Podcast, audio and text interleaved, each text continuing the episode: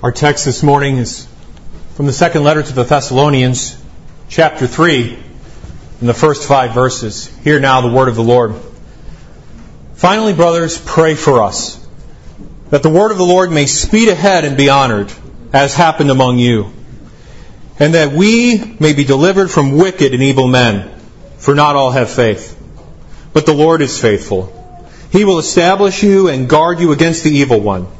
And we have confidence in the Lord about you, that you are doing and will do the things that we command. May the Lord direct your hearts to the love of God and to the steadfastness of Christ. Thank you. You may be seated. As you may recall, the last time I was had the privilege to come and share the word with you, uh, we looked at James 5, verses 7 through 11, and the patient perseverance in suffering James' audience and we should have in waiting for the Lord's return. Today in the Lord's providence, I'd like for us to look at a text that provides a sequel of sorts to that text in James, even though it was written by a completely different human author and in a completely different context.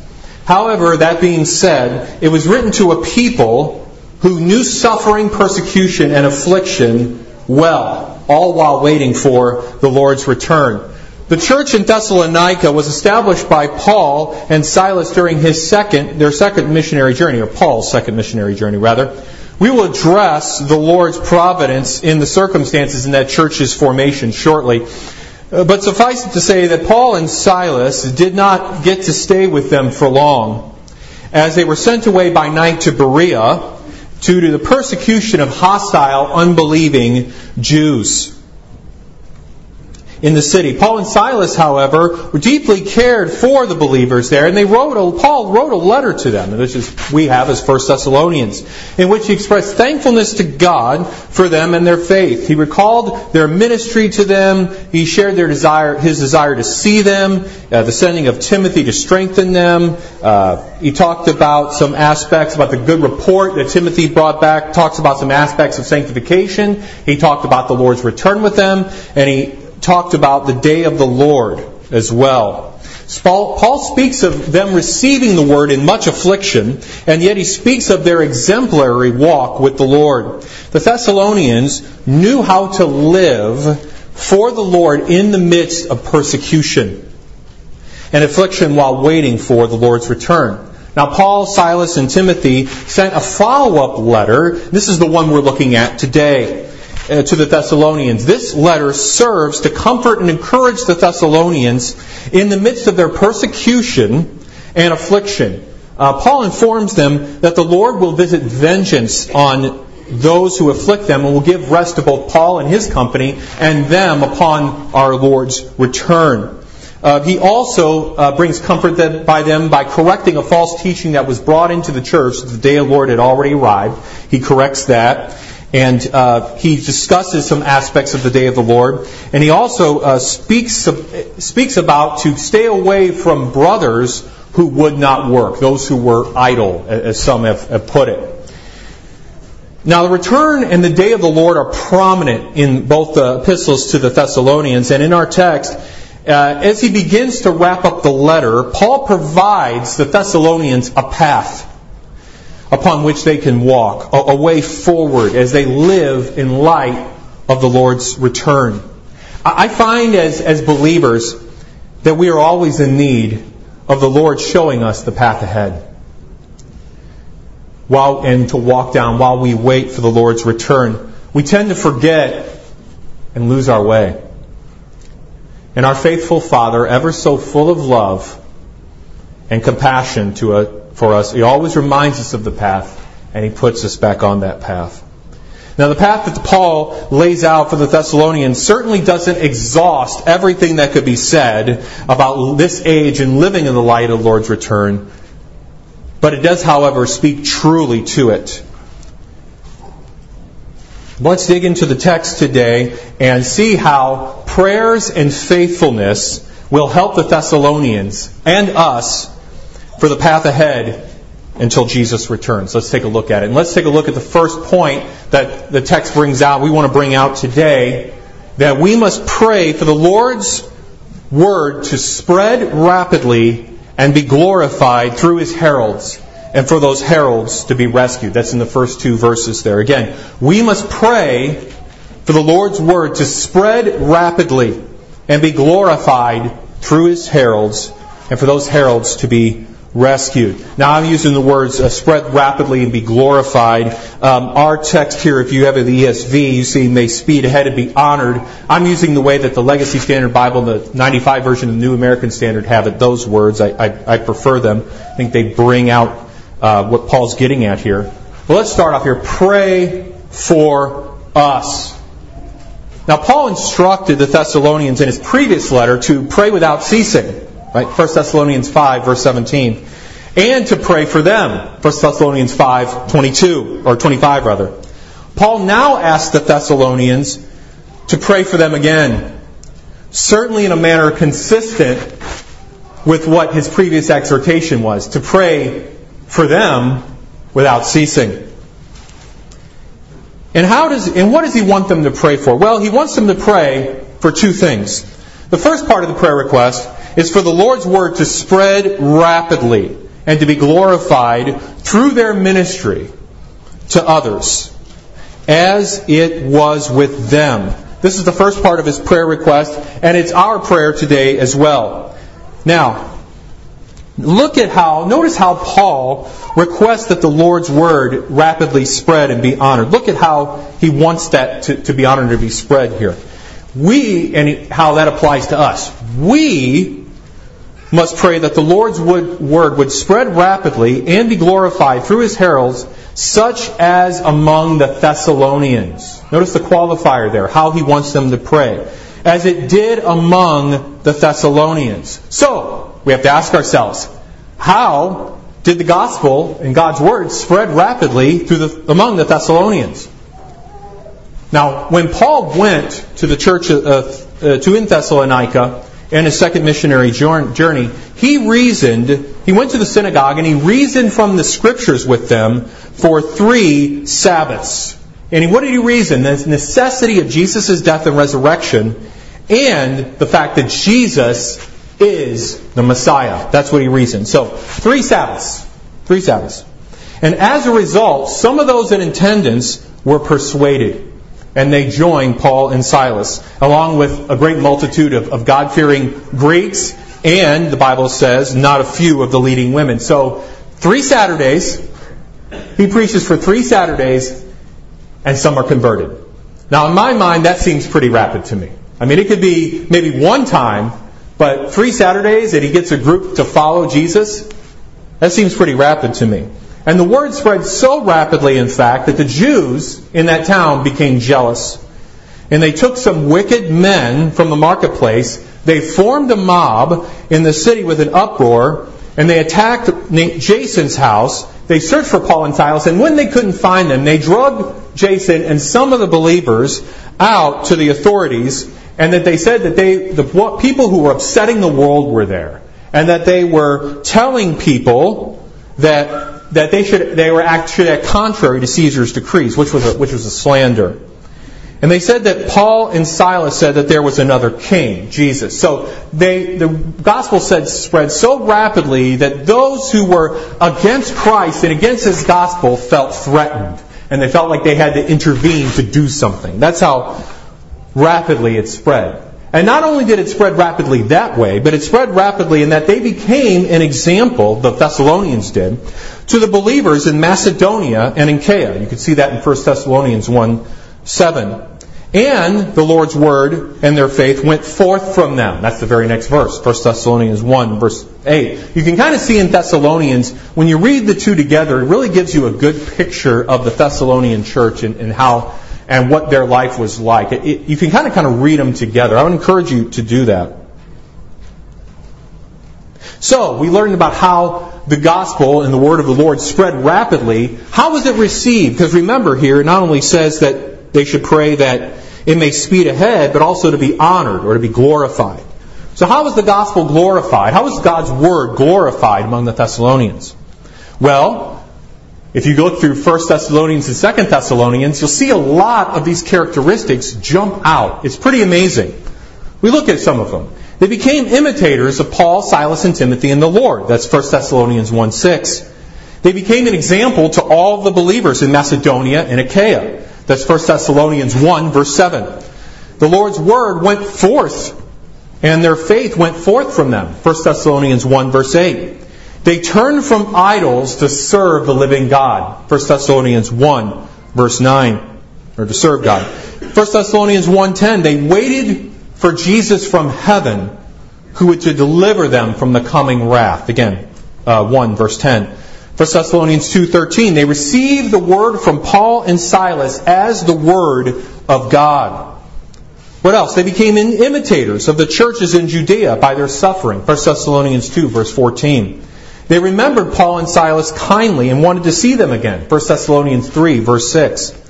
They received from Paul and Silas how to walk with God and to please Him. 1 Thessalonians 4, verse 1. 1 Thessalonians 4, verses 9 and 10. They were taught by God to love one another. And that's exactly what they were doing. 1 Thessalonians 5, verse 11. They were encouraging and building one another up. 2 Thessalonians 1, verse 3. Their faith was abundantly growing. 2 Thessalonians 1, verse 4. They were steadfast and they had faith in the midst of persecution and affliction. 2 Thessalonians 1 verse 10, they believed Paul and Silas's testimony. And then maybe the capper of them all, 2 Thessalonians 2 verse 13, God chose them to be saved. So you can see, it's very evident, and the evidence is overwhelming, that the word of the Lord was glorified in the Thessalonians by the way they lived their life. And Paul said, pray like that. How the word spread rapidly and was glorified among you, pray that that would continue. Pray for that. And in the midst of persecution, great suffering, and great affliction, he wants God's word to spread to the nations so that they may know and glorify Christ just like the Thessalonians did we should pray the same thing. We should pray that the Lord's word spreads rapidly and is glorified, just as it did among our brothers and sisters at the church in Thessalonica. In light of the Lord's coming, brothers and sisters, we need to also be about spreading this word, going to the highways and the byways, and compelling Christ's lost sheep to come in. Now, because Paul ask that the Lord's word may spread rapidly and be glorified in the midst of great persecution, it doesn't mean that he doesn't care about the persecution that they're undergoing, the Thessalonians and he himself. On the contrary, the second part of the prayer request addresses this. The second part of Paul's prayer request is that he and his company will be rescued from evil men. And why does Paul ask the Thessalonians to pray for this? Because not all men have faith in Christ. He has personally experienced the wrath of Gentile unbelievers who are hostile to God, and he also experienced the wrath of those who claim to know and worship Yahweh, the same God he claims to know and worship, but their hearts are far from him.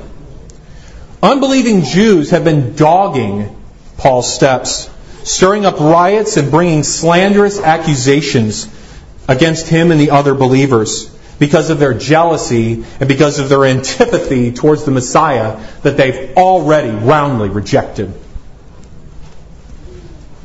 Now, Paul informs the Thessalonians in chapter 2 of 2 Thessalonians that before the coming of the day of the Lord, there will be a great apostasy, a great rebellion. Some use the word a departure. It would be a departure from the Lord. Now, indeed, Paul even said that the mystery of lawlessness was already at work, but it is currently being restrained.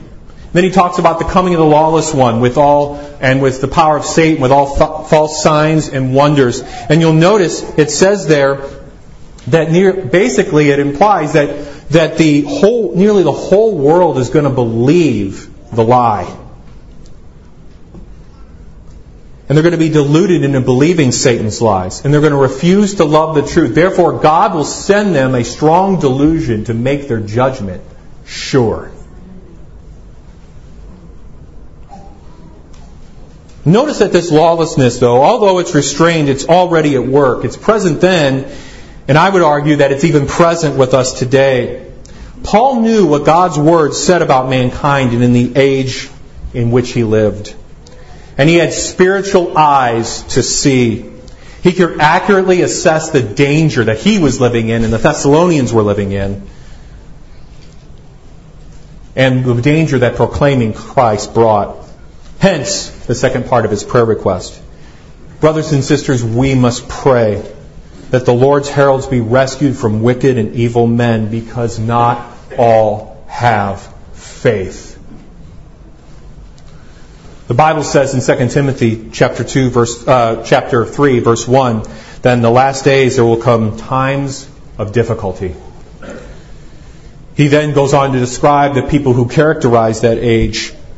Lovers of self, lovers of money, proud, arrogant, abusive, disobedient to their parents, ungrateful, unholy, heartless, unappeasable, slanderous, without self control, brutal, not loving good, treacherous, reckless, swollen with conceit, lovers of pleasure rather than lovers of God. Having a form, having the appearance of godliness, but denying its power. Then later on in the letter, in chapter 4, verses 3 and 4 in 2 Timothy, Paul warns Timothy that the time is coming when people will not endure sound teaching, but have itching ears. They will accumulate for themselves teachers to suit their own passions and will turn away from believing the truth and wander off into myths. It's to these people that the Lord's heralds are proclaiming the word. And it's to these people that we are sharing the word. The words delivered or, or rescued indicate that to those to whom they proclaim are, to say the least, a hostile crowd. And without the Lord's power, no one would have ears to hear, and without the Lord's deliverance, proclaimers would be destroyed. Those who proclaim the Lord's word to a lost and dying world are, in a very real sense, putting their lives in harm's way. And when they proclaim the gospel, as Paul's ministry can attest, only the Lord can deliver them from those who would want to bring harm. Not only should we pray for those who are actively proclaiming the Lord's word, both here and throughout the world, but we must also pray for ourselves and for one another to be delivered, to be rescued from evil men and evil women as we proclaim the truth. And as we proclaim the faith, for not all have faith. Men, guard yourselves, your wives, your families. That your family would be delivered from wicked and evil men and women. For although some may have a platform, they may have a podcast, they may speak at big evangelical conferences, not all have faith. Sisters in Christ, this applies to you as well. Pray that you and your family would be delivered from wicked and evil women. For although they may have a platform, and they may have a podcast, and they may speak at big evangelical conferences, and produce endless Bible studies, not all have faith. Young men, watch yourselves, and pray for the Lord to deliver you from wicked and evil men and women, for not all have faith. You can destroy yourself in many various ways by listening to wicked, evil men and women.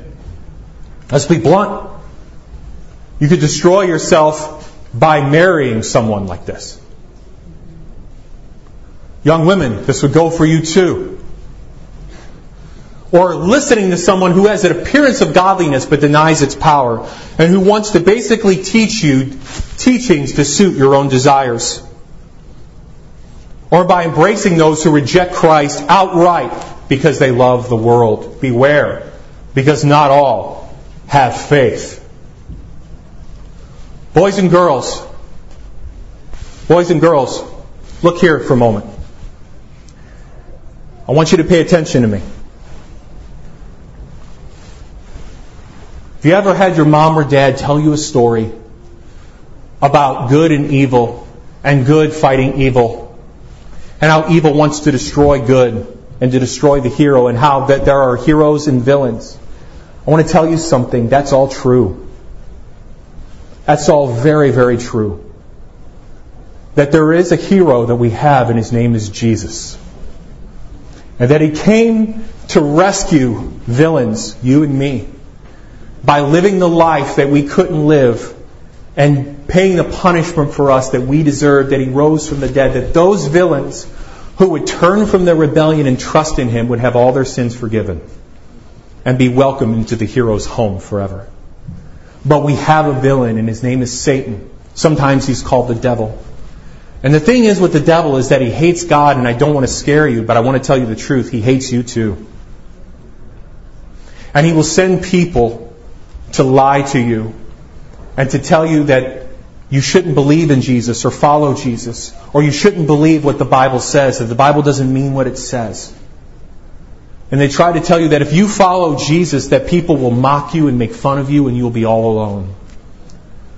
Let me tell you something. Those are lies. Satan sends people who look like they follow Jesus, but their heart hasn't been changed. Don't listen to them because Satan's lying to them and he's lying to you. You can trust Jesus. He is worthy of your confidence. He always tells the truth. He always keeps his promises. And if you run to him and cling to him, you will be safe.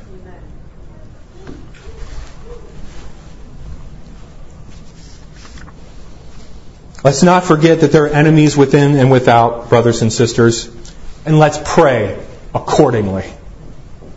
The good news, though, Church of the Living God, is that it's not up to our strength in our prayer life to protect us from Satan or his servants.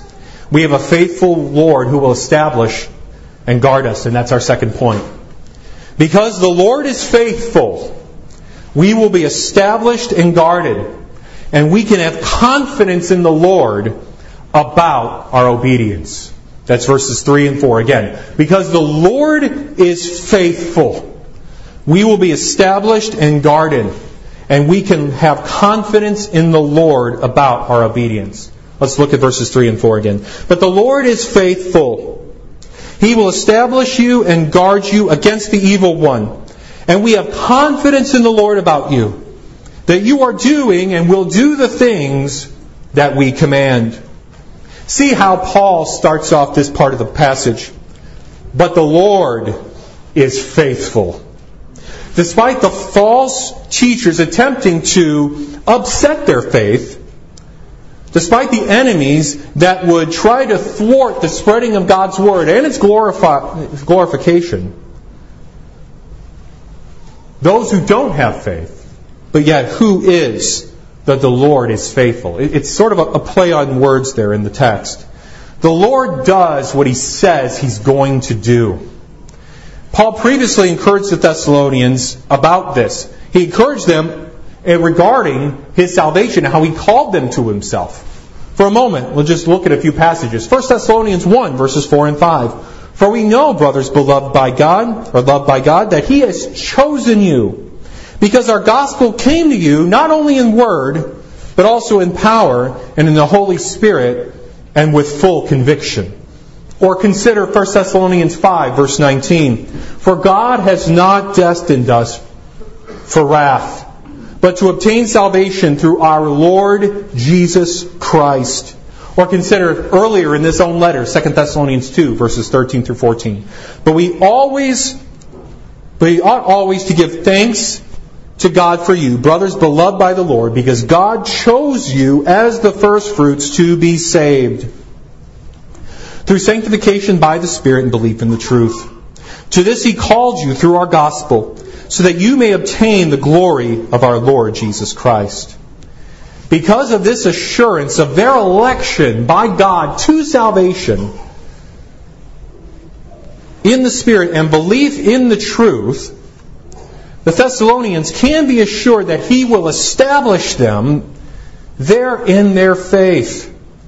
It's the same with us. Because of the assurance of our election, if, if, we, if you are a believer, by God the salvation, we could be assured that although evil men do not have faith in the attempt to destroy ours, our faithful Lord will establish us. Our Lord will establish us in the faith by continually teaching, admonishing, correcting, and strengthening us through His Word. And our Lord will not leave us defenseless. If He called us to salvation, He will finish the work that he, called, that he set out to do. He will finish it. And He won't leave us defenseless either. For the faithful Lord will guard us against Satan. 1 Peter 5 8 says, Your adversary, the devil, prowls around like a roaring lion seeking someone to devour. Despite the impression that you may get from the world today, Satan is not someone to ignore or to take lightly.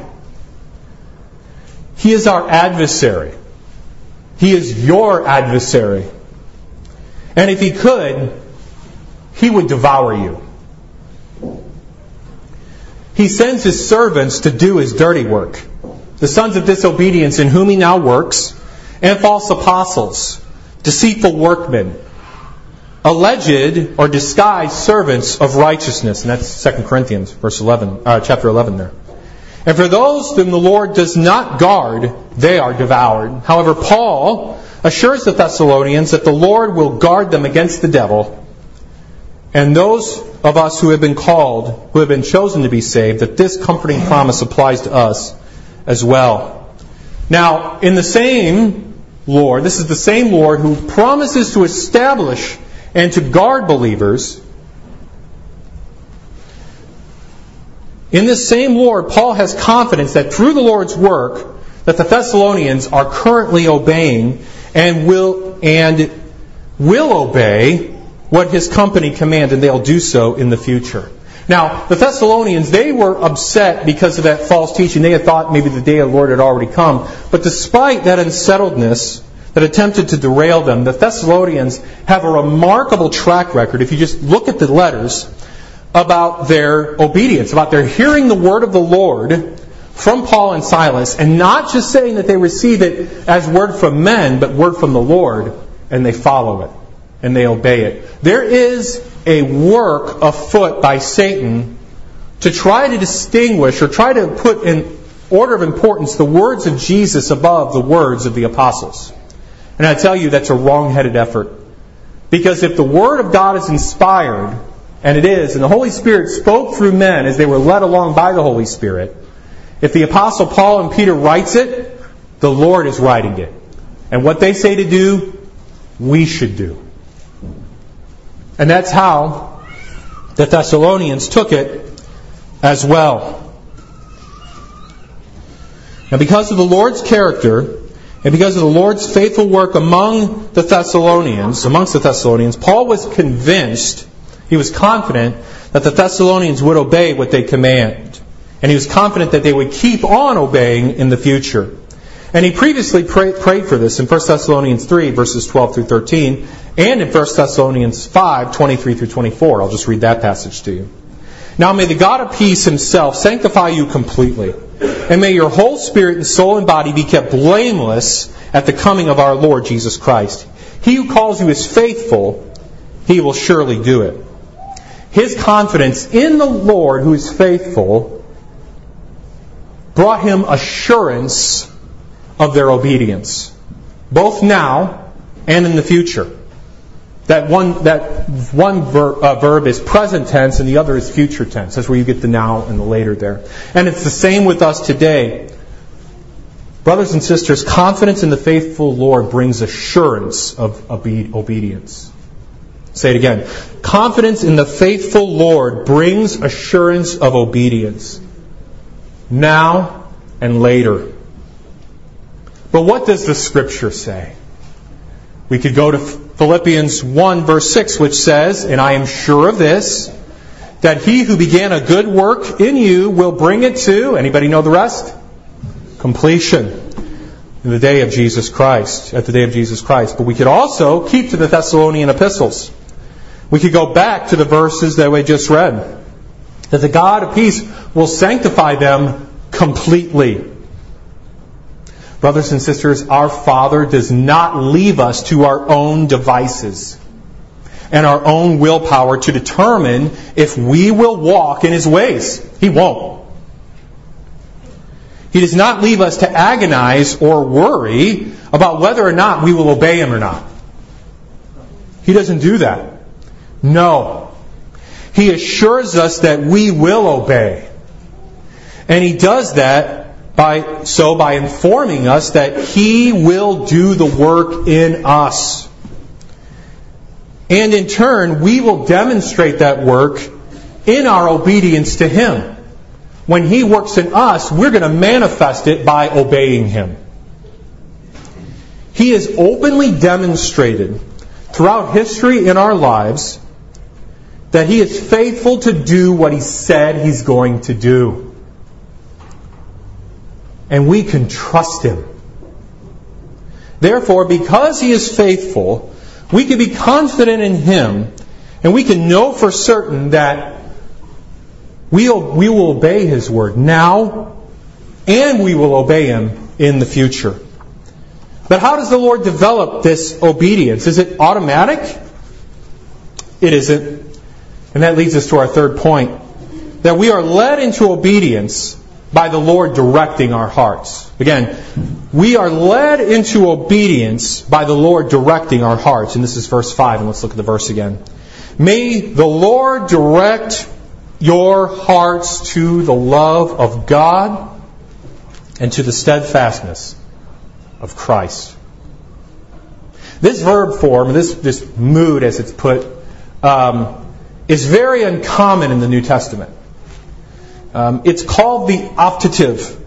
And a Greek teacher and scholar Dan Wallace, he, he gives really good insight into this particular type of optative. He says this type of optative is used, used in prayer. Utilized in prayer as a, quote, polite request without necessarily, necessarily a hint of doubting in what the response will be. End quote. He later on says that in regards to God's prayer, in regards to God, uh, prayer's, quote, meaning often moves into the realm of expectation, end quote. So I bring that out just to say that this is a prayer that you're reading here. So we have, remember, prayers and faithfulness for the path ahead. So Paul starts off with a prayer asking, pray for me, pray for us. And now Paul, as he is often does, prays to whom he's writing. And he uses this optative nine times in the Thessalonians letters, and in each case, he indirectly addresses the Lord and requests something from him. So Paul, again, is now praying for them. So what's he want? What's he praying for? Well, he wants the Thessalonians to continue to walk with the Lord and in his path. And so he prays that the Lord would direct their hearts. And he prays that the Thessalonians' heart would be directed in two ways. What are they? Well, the first is that their hearts would be directed into God's love, or to God's love. And second, that their hearts would be directed into Christ's steadfastness.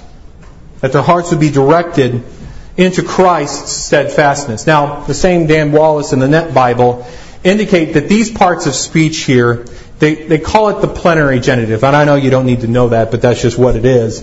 Um, and I like how the Net Bible it really describes this part of speech, how it works, and it's really helpful. Basically, what it's saying is, to kind of summarize what it says, is that, that if this is that case of that part of speech, that these believers essentially are being directed to these things so that it produces in them the things that they're being directed to. So to, to rephrase it or kind of summarize, maybe use part of the words, part of my own, that they're, if they're directed into God's love, that produces in them love for God. And if they're directed to Christ's steadfastness, the, the steadfastness that Christ had, that it will produce in them steadfastness for Christ. You see how that's, that's working there? See how that's working there? So,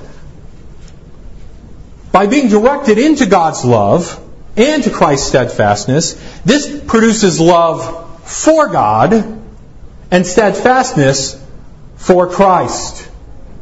Again, by being directed into God's love and Christ's steadfastness, this produces love for God and steadfastness for Christ. God's love produces love for God and for others, both believers and non believers alike, because God loves his enemies, doesn't he? Although not in the same way he loves his sheep. But what does the scripture say? 1 John 4, verse 19. We love because he first loved us. Or John 14, verse 15. If you love me, you will keep my commandments. Or John 15, verse 12. Sorry, Pastor Scott. I'm stepping on your text here soon. Um, this is my commandment that you love one another as I have loved you. If we wish to walk in the Lord's ways, we should pray for the Lord to direct our hearts into His love.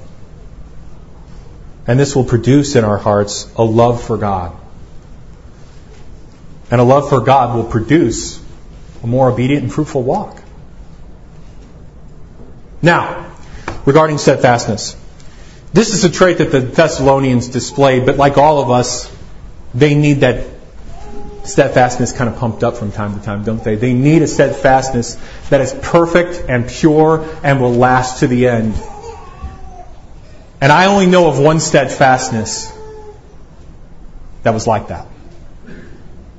That there was one steadfastness that was pure and perfect and that lasted to the end. It was pleasing to God in all it did, and that was Jesus's.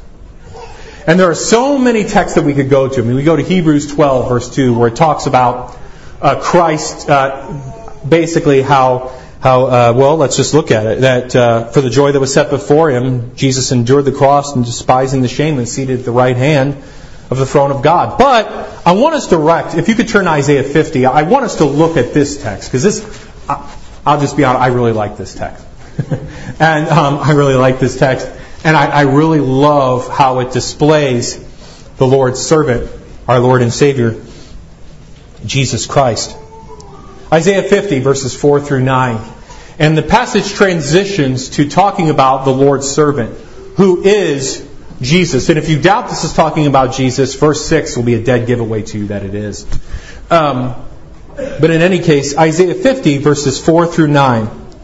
Read this passage and look at the steadfastness of Jesus. The Lord God has given me the tongue of those who are taught, that I may know how to sustain with a word him who is weary. Morning by morning he awakens. He awakens my ear as those who are taught. The Lord God has opened my ear, and I was not rebellious. I turned not backward. I gave my back to those who strike, and my cheeks to those who pull out the beard. I hid not my face from disgrace and spitting. But the Lord God helps me. Therefore I have not been disgraced.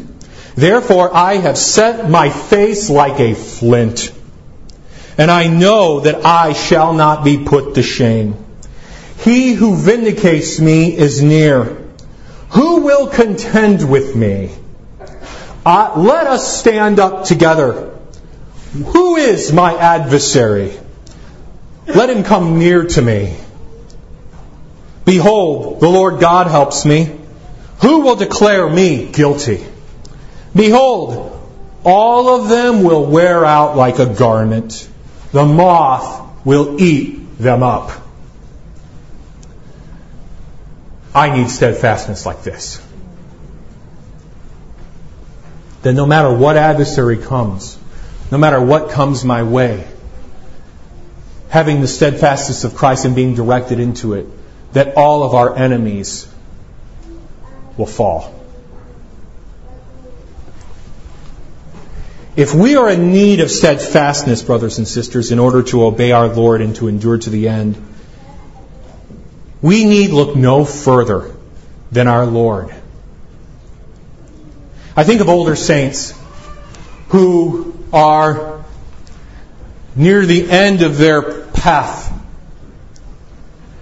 And the temptation that must be there to give up. to not endure to the end. Brother or sister, I want to encourage you that Jesus endured to the end. And that he was steadfast. And he looked at the cross and he looked at the wrath that he was going to suffer and it did trouble him. And it did, and he did pour out his soul, but in the end his soul was resolute. And he looked at the cross with a full view and he went for it. And he accomplished it. Young men and young women, you are in need of endurance. This life, by the Lord's grace, can be long. And you can lose your way. But the steadfastness of Christ gives you that gives you and gives us that laser sharp focus that you need. His life was to please his Father and to fulfill the work that God has gave him to do. If we want to be inspired, if we want direction on how to be steadfast, there is no better person than the Son of God himself. And the life and the ministry that he lived in the, in the Gospels. Now to glorify the Lord's Word, let's make this prayer our own today. As the world grows ever more darker, as the mystery of lawlessness reveals those who are truly not of us and is at work today, there is a great need for the Lord's work to be glorified. And there is a great need for the Lord's word to be spread. The world and the professing Christianity need to see the church's heart directed towards God's love and Christ's steadfastness. They need to see this so that love for Christ and steadfastness of Christ can clearly be demonstrated, so that the world will see the glory of Christ, that he is worthy of worship. And make no mistake, Christ can use that to bring his lost sheep into the fold. So, Rockport, I ask you, why not us? Why not Rockport Baptist Church? Why can't this prayer be our prayer? That we would say, Lord, direct us more into your love. Let us see its depths and its holiness and its beauty and its, its boundless limits and help us to walk in that. Or we pray, Christ, show us your steadfastness that no matter what distraction the enemy tried to send, no matter how many people tried to set a trap for you, that you were faithful to the end. That you never lost sight of the goal. And make me like that. Make us like that. So, what have we seen today? We've seen that while we wait for the Lord's return, we must pray for the Lord's word to spread rapidly and be glorified through his heralds. And for those heralds and us to be rescued because not all have faith. We've also seen that, that the Lord is faithful and that we will be established and guarded and we can have confidence in the Lord about obedience and that we are led into obedience by the Lord directing our hearts. So we should pray for this. Let's walk the path that the Lord has put in front of us, that He set before us, and for many more to trust in Him and to be brought home, and that the Lord's Word would be spread and glorified. While we walk this path, we can have confidence that the Lord will work in us and it's been so helpful to learn in my own life that you work from your assurance. You obey out of your assurance. That because you have the assurance, therefore you have the strength that you need to go out and do what the Lord tells you to do. And to live the way the Lord wants you to live. And when we fail, that's not an excuse for us to quit. It's to say, Lord, I repent. Lord, forgive me. Encourage me. We get up. And with God's grace and the help of our brothers and sisters, we get going again.